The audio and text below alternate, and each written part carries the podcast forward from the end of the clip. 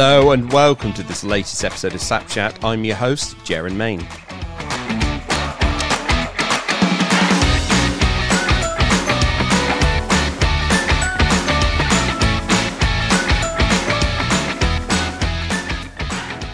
Now, before we go any further, let's tackle the elephant in the room. Apologies for the lack of recent episodes. The first rule of podcasting is consistency, and I've been anything but. Afraid work and family commitments somewhat overtook me, but I've got some great guests lined up over the next few months, none better than today's.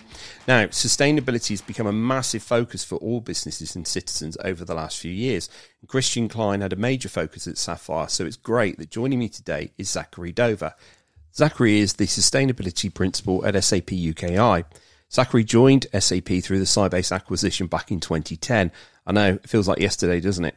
He's been in various roles in the last 12 years, and prior to his current role, he was a business architect, helping organisations to become intelligent enterprises. Zachary got into software via studying electronics as an apprentice engineer in the Ministry of Defence. He moved into the private sector in the late 1990s and has been with software companies, both large and small, ever since. Non paid work includes three years as a school governor, and he's been a listening volunteer for the Samaritans for the past five years. Having been the sustainability principal at SAP UKI for just under a year, he was attracted to the role as SAP's sustainability strategy focus was not only on moving towards zero emissions and zero waste, but also our collective journey towards zero inequality. Hi, and welcome to the show, Zachary. It's great to be here, Jaron. Thank you for the invite. No, thank you. I appreciate you're a very, very busy man. Now, as I said in the intro, uh, and from your, your bio that you kindly sent me ahead of the show, um, you started off life as uh, an electronics apprentice engineer in the MOD. Now, when I read that, I was kind of thinking of like uh, someone like Q from James Bond that created maybe kind of exploding ferrets or something like that. Wow, were you really? Goodness, well, that wasn't my experience, Jaron. we mucked around a lot with radios, I can tell you that much. And I did at one point build a, a, an old school CRT oscilloscope. Wow. Yeah, it was kind of fun. And so that that then started your career in technology uh, down down through the lines and in, into software, yeah. Exactly so. So I was studying electronics, and um, that naturally sort of led into computer science. Uh, because you're starting to program EPROMs and things like that for, for, for, technical people, we had to build a turtle that went around a maze and found its way back. So that was easier done with some code. Uh, so that got me into computer science, and I looked at that and, and the way the wind was blowing. Uh, electronics is important, but you know there was a lot more job opportunities um, uh, if you were doing something with software, Jaron. Uh, completely, and uh, I think it's a very good place to be. Uh, dare I say that? It's been very kind to me, certainly. Now, um, you found yourself uh, in in the role. Uh, I say found yourself. That's being a bit unfair, really, isn't it? You you you've you've you've been moved into the role as a sustainability principal at, at uh, SAP UKI. Uh, so, tell me a little bit about what that entails. So yes, I, I had the opportunity to um, do this as a fellowship for six months last year. Mm um, we we were noticing in SAP, and then uh, sorry, but then it's been made permanent since, right? So it's quite a long job interview, but I'm very pleased to have done it. Um, we were noticing in uh, in SAP UK and Ireland that actually more and more of our customers wanted to talk to us about sustainability. Mm-hmm. Yeah? Um, we do have, uh, we were building some sustainability solutions. We've got lots of other solutions that support customers on their sustainability journey. We've got a lot of things we do from an exemplar perspective uh, to do with sustainability. If you think about corporate social responsibility and business with purpose and those kind of things. So, what we wanted to do in the UK and Ireland business is actually um, put someone in post who can actually explain to customers what our journey's been like, but also talk to them about how we can help them on their journey. Right. So I'm, I'm interacting with customers most days, talking to them about, you know, not only what we're doing, right, which is important because I think it gives us, you know, gives us some credibility in the space. Yeah. But also what we're building and what we're trying to do um, uh, in our offerings and products to help them with their sustainability imperatives too. So it's a client facing role. Um, I talk to a lot of people. I hear a lot of stories about where people are. And, you know, my, my job is really to try and, you know, get SAP alongside these organizations so that they can, you know, move towards this world that we we foresee of, you know, zero emissions, zero waste, and zero inequality. Yeah, and I was going to ask you. I mean, sustainability is a huge term. I mean, when you, when you say sustainability and you start to pick underneath the covers, it, it means a multitude of things in lots of different areas. But I mean, as as uh, you, have mentioned, I uh, too have found that from an SI perspective, in my world, that this has become really, really important. It's become a, a, key focus, and I'm just interested in your view. What what do you think is is driving that? Is it is it customers themselves? Is it their customers? Is it regulation, or all of the above?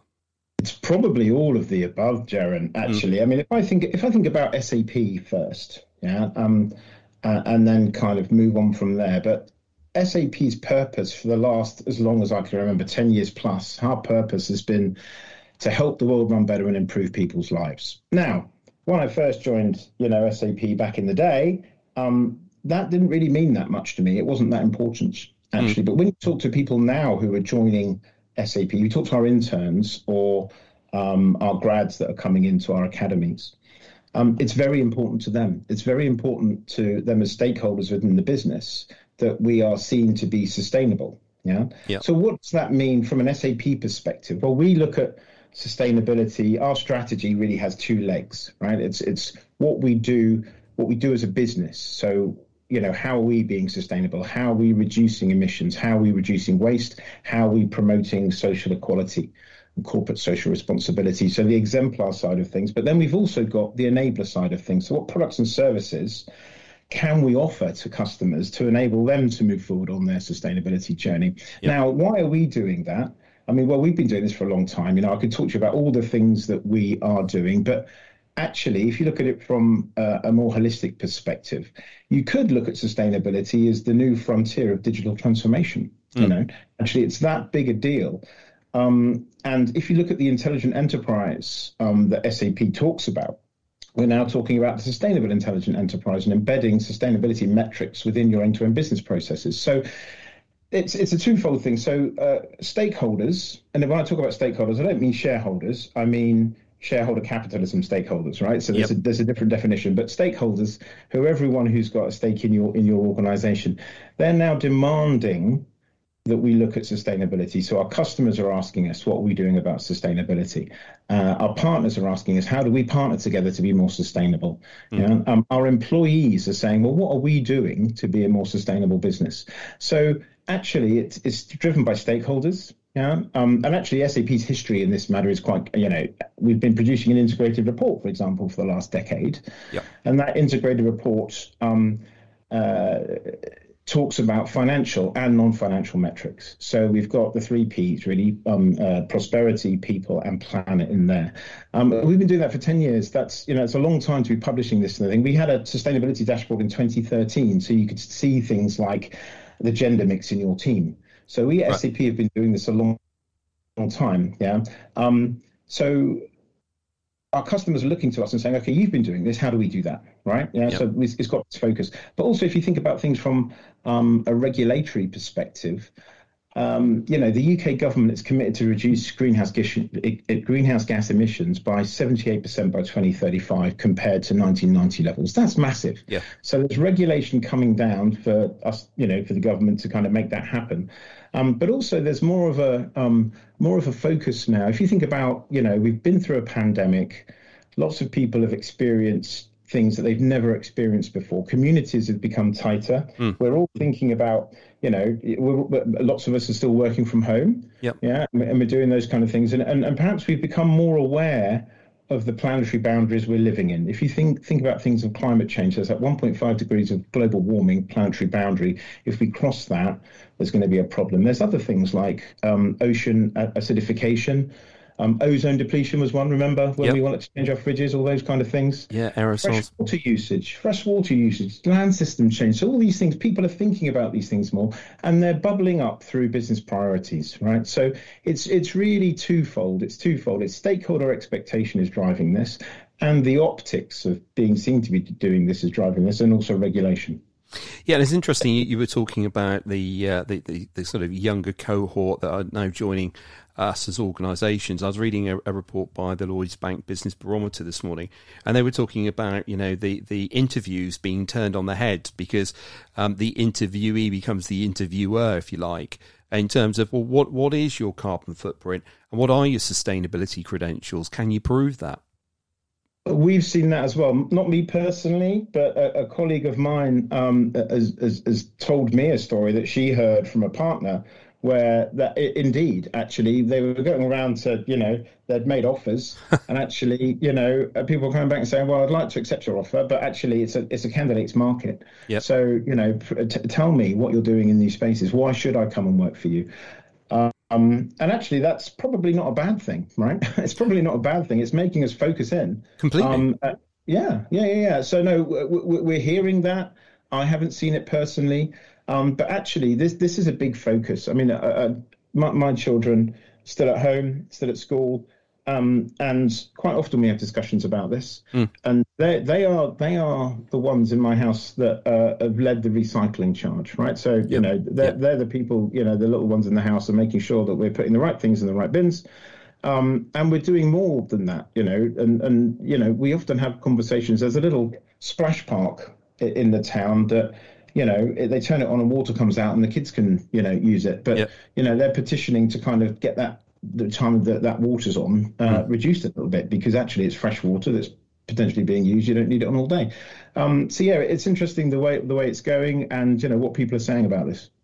So we we started at the beginning and said that you know, sustainability is a, a, broad broad topic, and I think we've mm. already mm. covered multiple strands of that. Um, what what advice would you give to customers that that are either starting their sustainability journey or looking at their strategy because it, it, it is a difficult thing for organizations to really wrap their arms around and say, yeah, absolutely, I've got a sustainable uh, strategy and and it's absolutely defined. Yeah, it is. Um, it is, and, and actually, if you think about it, you know, when you talk about sustainability, a lot of people think about CO two reduction Yep. So greenhouse gas um, emissions, um, and that's top of mind because of you know the government's uh, intention to reduce greenhouse gas emissions. As I've said, and there's various regulations coming down. COP26 was in Glasgow last year. Yep. So that that made this top of mind as well. And actually, it's it's quite it's it's it's one of those wicked problems that we've got to solve. Right, we're built on you know, our society is built on burning hydrocarbons, right, which yeah, release CO2. Yeah. So that's a tricky one. But actually, CO2 um, and climate protection in of it of itself isn't really enough. Mm. Yeah, um, that's one pillar of that. If if I think about you know what we do at SAP, we, we talk about the, the three pillars of this. So um, zero emissions, so climate protection or climate action. Um, zero waste, so the circular economy. What are you doing there? How can you reduce, reuse, renew, recycle, regenerate, those kind of things? Mm. But actually, the third pillar, um, which which sometimes um, well, I view it as sustainability, but the third pillar that sometimes people don't think so much about is social responsibility. Mm. Yeah.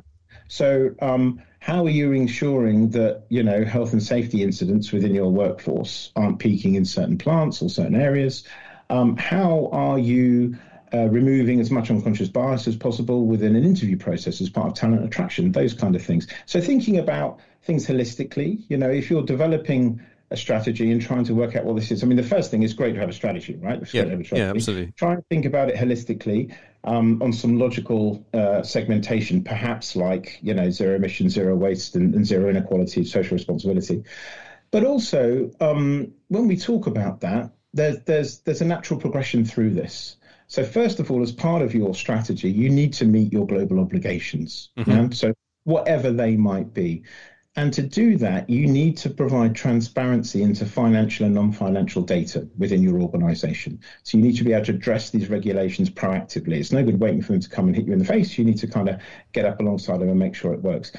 And how do you do that? Well, you do that with data. Yeah. So you need to start measuring things and baselining things because, as we all know, if you don't measure it, it doesn't change. Absolutely. Yeah? Yep. Um, um, and, and the second part of this of a, of a, strategy as we see it is okay once you've measured those things once you've measured them and you have some sustainability metrics you derive some insight um, you need to be able to optimize right so the intelligent enterprise approach uh, to optimize your business so embedding those sustainability metrics in your end-to-end business processes so that your colleagues at key moments can say actually I've got I've got the dashboard in front of me. If I make this decision, it, it skews it this way. If I make this decision, it skews it the other way. But you're giving the opportunity to your business colleagues to make more sustainable business decisions whilst ensuring profitability at the same time. So that's kind of the second phase we, we kind of think about. And the third phase, I think, then is once you've optimized um, your business for profitability and sustainability metrics, thinking about okay, so I'm in this new sustainable world what new products and services and business models are then open to me because yep. I'm doing this? Yeah. And that's the key thing. So, what is the opportunity in this? Yeah, it's not just a big stick, but it's not just regulation. Okay, what is the new market in the sustainable world? What can I offer? Yeah, and I think once you become a sustainable, intelligent enterprise, you're agile enough to then, you know, take advantage of that. Yeah, and and uh, I was reading the. I sound like I've been reading lots of reports recently, but I, was reading the the SAP in Oxford economic study, and the key yeah. thing that jumped right out of me, and there's loads of great things. I point anyone to to the SAP website to to download a copy of it.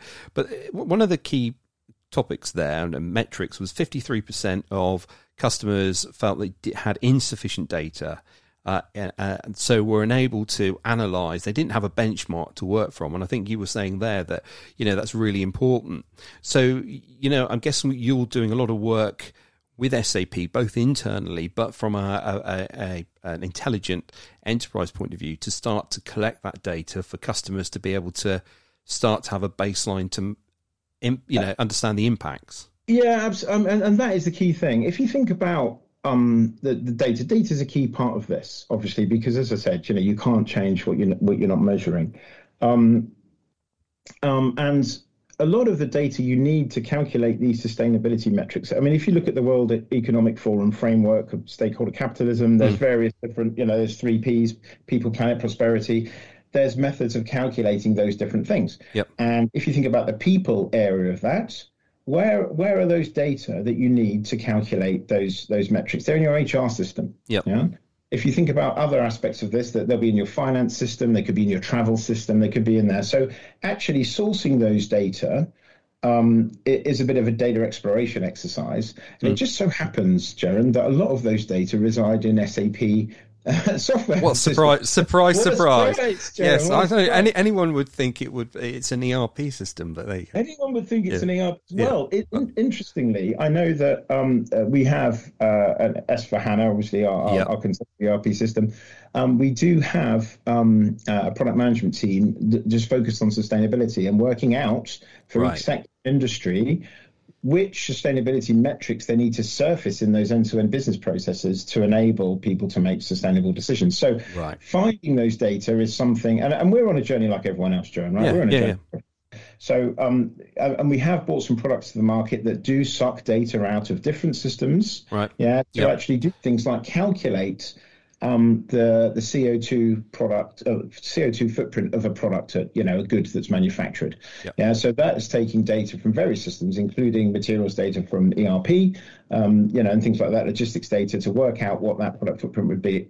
Um, and actually, I can see more and more if you if you're looking at things like um, our responsible design and production offering, which is actually looking at things like extended producer responsibilities, you need to look at how things are constructed. What are all the materials that go into those? Yeah. Yeah. All right, so that you can start calculating these metrics. So it is all about the data. It certainly is for us. We're a bits and bytes company, right? That's what yeah. we do. Yeah, no, absolutely. Um, and, and it's not just around you know okay well here's what we think it is right? Here's what we think it is right? Mm. the veracity of those data is really important as well. So when you're thinking about using um, life cycle assessment data sources for things how up to date are those right? Mm. can we contribute to those? Can we can we make them you know sharper? Can we make them more relevant um, so yeah, data is important, um, and, and and the data and the, and the sort of veracity of those data is important. And when you think about it, when the regulator comes to you and says, "Okay, we've asked you to, you know, um, to produce this uh, financial disclosure," the task force for uh, climate-related financial disclosures coming in. Um, uh, where's your reports? Here yeah. they are uh, and they come and say, well, how do we know this is right? And start auditing the process. You've got to ensure that you know those data are true and right and factual. Yep. And you're only going to do that if it's part of a system of record, right? Yeah, absolutely, absolutely. Now, um, And and it's interesting. Even even uh, recently, um, I was uh, booking booking some flights, and actually, it gave me back, you know, a, a breakdown. I said, you know, this is the CO two that you're going to expend on on this flight. You know, this is the impact. If you catch a train instead, you know, this is how you could reduce it. So, it's it's having the information, it's having the data to make informed decisions, and also give us a nudge. Really, give us a nudge to say, yeah. I mean, it's really important. I mean, obviously if you think about our travel and expense system, Concur, we do that too, as you'd expect. Of right? course. Um, um, and, and, actually, you know, if you if you can then take those um, information and get people to move a little bit, mm. you know, um, then that's great. I've heard also there's some some some uh, uh, some companies that are actually at their filling stations, you know, you've got a diesel or petrol in the car, are offering you the opportunity to pay a little bit extra for you to personally offset you know, the hydrocarbons that you're going to burn in your right. mode of transport, which is another interesting view. I mean, we could get all political and say, is it going to be burnt anyway, and all that kind of stuff, right? Yeah, but, yeah, let, us not do that, right? but, but, you but it, no, but it's uh, it, it is an example, isn't it, of that data and it being, and it's like the old nudge effect, isn't it? You know, it just kind of uh, starts to make you think a little bit more about your actions as you're going through your day to day business. Now, uh, we we talked a little bit. That you mentioned there about sort of um, non financial uh, elements and uh, non-financial auditing, which I think is coming into Germany uh, mm. in the mm. next year, which is going to be quite interesting. I mean, what drivers are on the horizon that you can see from a, a regulatory point of view coming down the line? I mean, we're just going to get more of this and, and more formalised auditing in that area.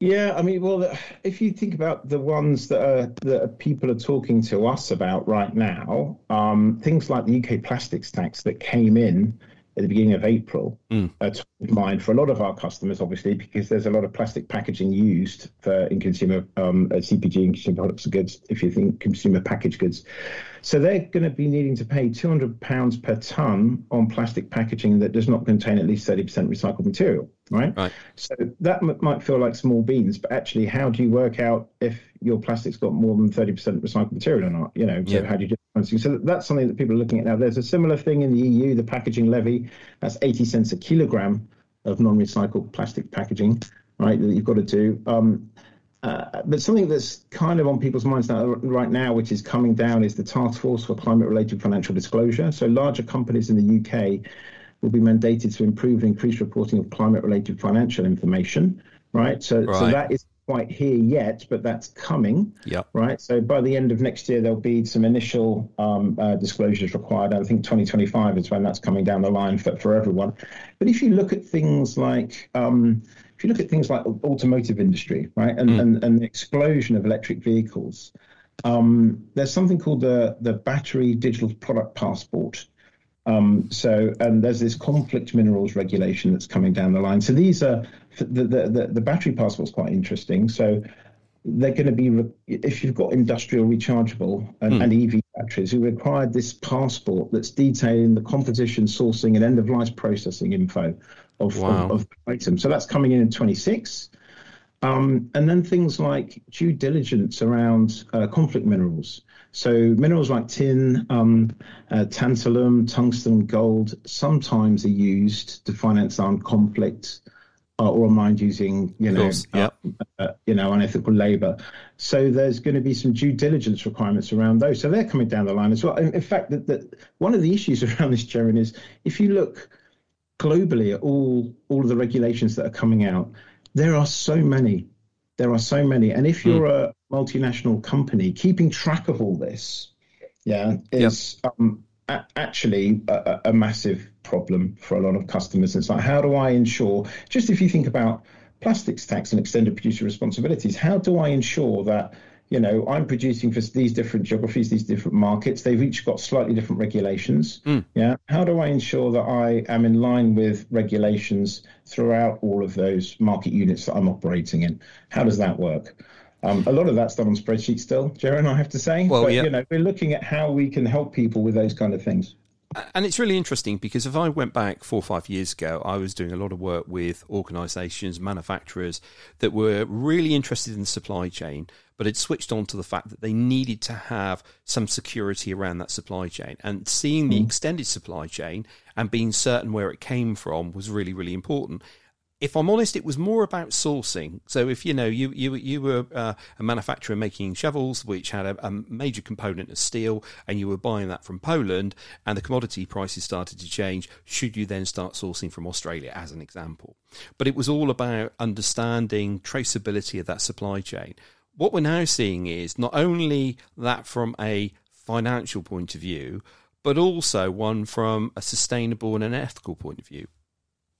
We are, we are, and, and actually, you're quite right. I mean, security of supply chain is vitally important for businesses, obviously, mm.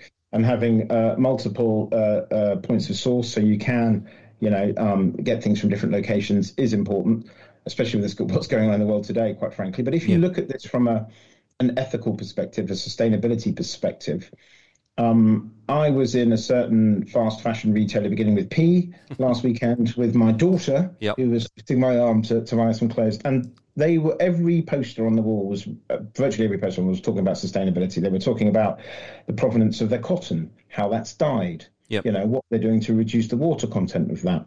So um, fashion brands are talking about the provenance of their materials, uh, and it's actually a selling point now for them. You know? Mm. Um, and if you think about, um, but but more of just just past sort of fashion, um, if I think about petrochemical industries, right? I was talking to a customer, and they have hydrocarbon feedstocks coming into their processing plant, right? right. Yep. Now, some of those are eco feedstocks, so they're recycled hydrocarbons. Some mm-hmm. of them are just fresh out of the out of the ground, as it were. Right.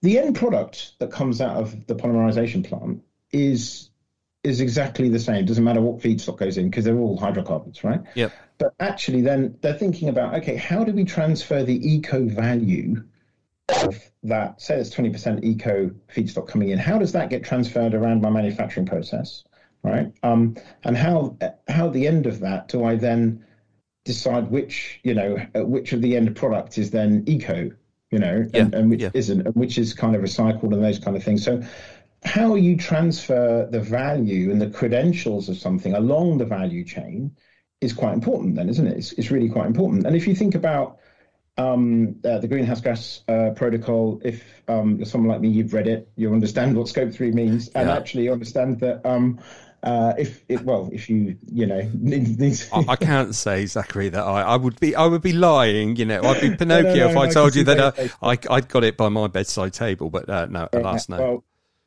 but in order to um, calculate the different scopes that are, that are defined in the greenhouse gas protocol, um, you need to understand um, the uh, the CO2 emitted, uh, and well, other greenhouse gases as well, obviously, but um, through the products and services that you buy into your organisation. Yeah. Yeah. So if you think about that, going back to the automotive industry again, because they've got lots of challenges right now, I have to say. Have you tried to buy a new car recently, Jaron? Uh, I, well, interestingly yeah. enough, I, I, took my son's um, sort of seven year old uh, VW Polo in to be serviced and mm. was amazed at you know the trade in price that they were actively trying to give me because trying to get hold of good low mileage second hand cars is non impossible as well. Well, it is non impossible. It is non impossible, and lots of people want to transition to electric vehicles, and I, have tried a few out. I haven't made the move yet. Let me tell you, because you know I want to get every last possible bit of value out of the cars that I've bought, because there is a trade off in that as well, right? So um, to do that. But if you're looking about in the automotive industry with the complicated supply chains that they have, yeah, not only do they need to ensure that they have um, enough, uh, you know, uh, silicon chips coming in so they can actually make these things. But yep. they now need to understand what is the greenhouse gas emitted in the production of those parts as it goes along. So how do the automotive industry, how does the automotive, industry exchange that carbon data in a secure way yep. so they can still continue to collaborate but meet their reporting um, reg, you know regulations and obligations so there's there's lots of these different things thinking about the different supply chains and the interconnectedness of things which is why actually the business network's time is is now, right? I, I think if you think about yeah. um, the business networks around, you know, your suppliers, um, your buyers, your customers. If you think about even things like procurement, right? When you're procuring things as part of a business, um, why aren't you procuring from social enterprises? You know, I mean, mm. if hmm. it's something as mundane as paper for the printer, yeah, right? You know, you've got an option now of you know getting it from your regular supplier um, and probably for the same price, getting it from someone who um, does more good. Yeah, we, we we've, we've done that at SAP, for example, and this is why you know I think you know the, the, the, traceability and sourcing of things is so important. We used to have coffee in our in our UK offices that came from a large brand beginning with C. Mm-hmm. You can you can kind of probably guess who that was, but yeah. um, just in the before times, just before the pandemic, um, we decided that actually uh, we were going to change that coffee to an organisation called Change Please, right? And right. Change Please um, uh, they're a social enterprise, and what they do is they work with people who've experienced homelessness, mm-hmm. right? Um, and you know, get them back, um, you know, into business, train them as baristas, kind of do all that kind of thing. So actually, us sourcing that coffee, right? And I know this is a bit different from a supply chain question, but us sourcing that question um, uh, from a different supplier, if you like, right, mm. and understanding that they're a, a, a, social enterprise and what they're doing was a, a no cost change for us but it's something that's that, that's helping. So th- there's a couple of things in there, isn't there? There's a couple of things in there. Um, you know, traceability of things um, is really important. I talk to customers, and actually, if you think about people that they want to have sustainability properties associated with the things that they're then putting together or all making and and, and, yep. and, the, and selling on. So it's those kind of things, and you can only do that if you understand uh, the provenance of those things and where they've come from. But equally, once you start looking at this and sourcing different things, you can actually make some more positive. Um, uh, some positive choices about where you get them from, and actually, you know, when you're spending money sourcing these things, why not spend it, you know, um, for good? And to the point earlier on that all of these things are going to get to a point where you're going to have to, if not from a regulatory point of view, from a social responsibility point of view, be able to capture all of these different things that you're doing and be able to prove that you're doing them and monitor them as well. So having a system that will pull all of that together, report on it, and allow you to make judgment on it is going to be absolutely key.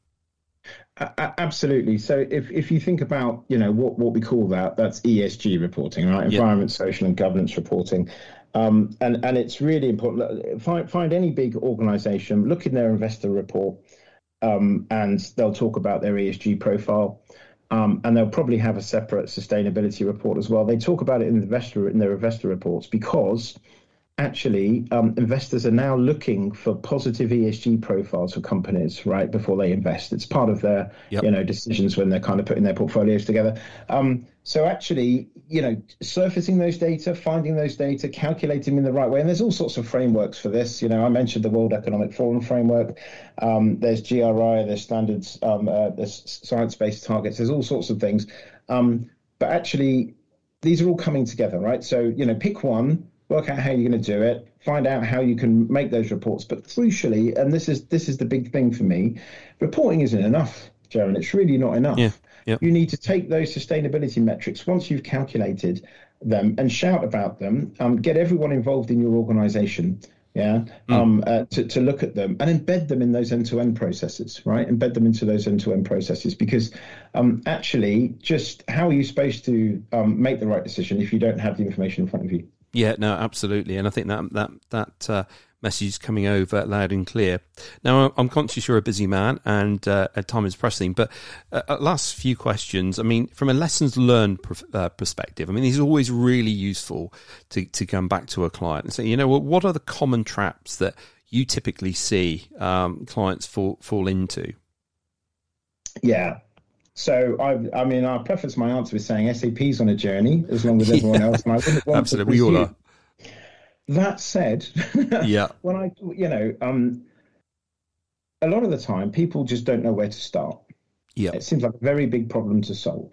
Mm. Yeah, they might do something like appoint um, a chief sustainability officer. It used to be the, the finance officer that had to kind of do this stuff, but increasingly there's chief sustainability officers um, and say, look, you know, improve the organization's sustainability. But actually, one thing that I see um, is it's you know it's really not the just the chief sustainability officer's problem, mm. right? So if you give it on one person or one team to do, they won't have the reach, they won't have the influence. Um, you know, we all work in matrix organizations these days. You can't really mandate that things happen in far flung parts of your business. So you need to ensure that everyone is on the journey with you because it's a team game. Right. Yeah. So if, if you think about other, I mean, you know, rather stereotypical personas in different businesses, but you know, if I'm a marketing person in an organization, I want to create like a green buzz and positive perception about my company's green credentials, yeah, right? Or sustainability, such as in social media, in the press, all that kind of stuff. Um, if I'm in finance, I've got new rules and regulations for financial governance and taxes that I've got to meet. Um, if I'm in procurement, I need to ensure my suppliers are socially responsible, ethical, um, ethical, auditable. I mentioned about HR and talent attraction. You know, yep. an HR person needs to attract um, top talent but you do that by demonstrating that you're a responsible, caring company. Mm. Uh, I mean, I could go on, but uh, you know, there's there's so many people in an organisation that need uh, that that actually generally have a green imperative on their agenda. So I think that the, the the common thing that I would say is, and it's not a technical thing, right? But it's take people with you. It's take people with you. Yeah, that, that, that's the most important thing. And sustainability is a team game, right? And oftentimes I talk to uh, clients. I talk to them about our ESG profile um, on certain platforms. It's very good. I'm not going to uh, bleat about it right now, but they say, well, how did you get there? Yeah. How did you get there? How did you do that? And we're very happy to work with people mm. to put them in touch with the people in, in the different areas of our business to talk about how we got there because actually we're, we're, all in this together, aren't we, Jaron? It, right? You know, it, it's really interesting, isn't it? Because if you you talked about business networks earlier on, and, and, networks and the power of networks and the importance of them, and you know, if this was twenty years ago.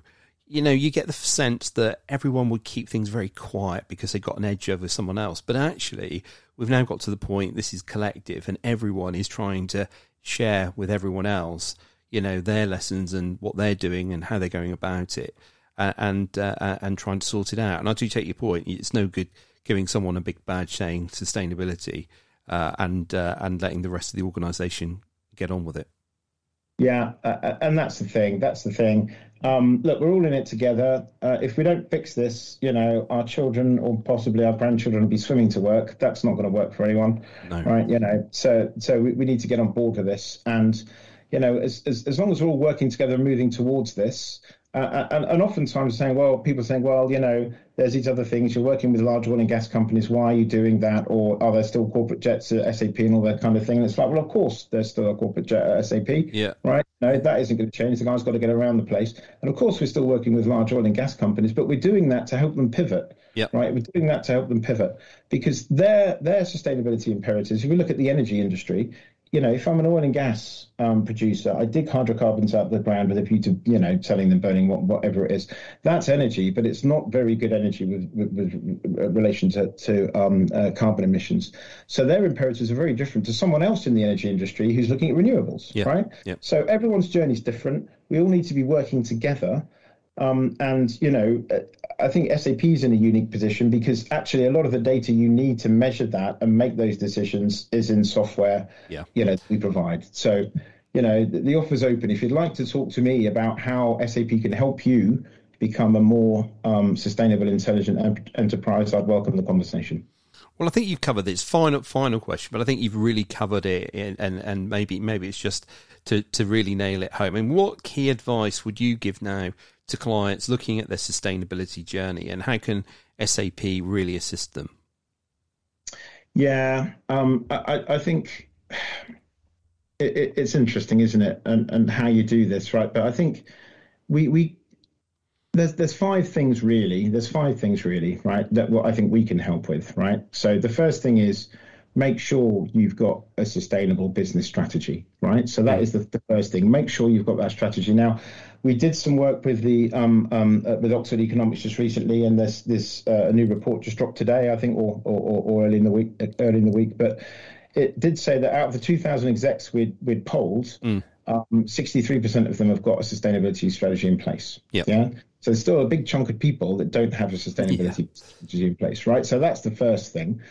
Um, the second thing is really, and, and this is, you know, there are people that can help with the sustainable business strategy. That's potentially not SAP's bag, right? Yep. You know, but yep. what we can help you with is embedding your sustainable business data into your processes and networks, right? Yep. So finding those data, gaining some insight and embedding those into your business processes and networks, right? Um, the third thing, uh, and again, this is something that SAP can help with, is um, managing your carbon and climate exposure throughout the business. Mm. Yeah. So we've got various offerings that help you track that, optimize that, you know, um, measure those things. Um, and that is a you know a, financial and reputational risk if you don't get that right these days because it's top of everyone's mind. Um, the fourth thing is around embracing circularity, becoming regenerative. Mm. Yeah. So um, you know using operating principles to avoid, reuse, reduce, recycle, reclaim materials. So obviously a lot of our customers mm-hmm. uh, are manufacturing yep. physical things, so we can help with those kind of things. Uh, uh, but the fifth one, and probably the most important one for me, is prioritizing people across your value chain. Yeah, so social respect, uh, uh, social sustainability, um, respecting your workforce diversity, their safety and human rights. How do you help them grow and develop as people? Mm.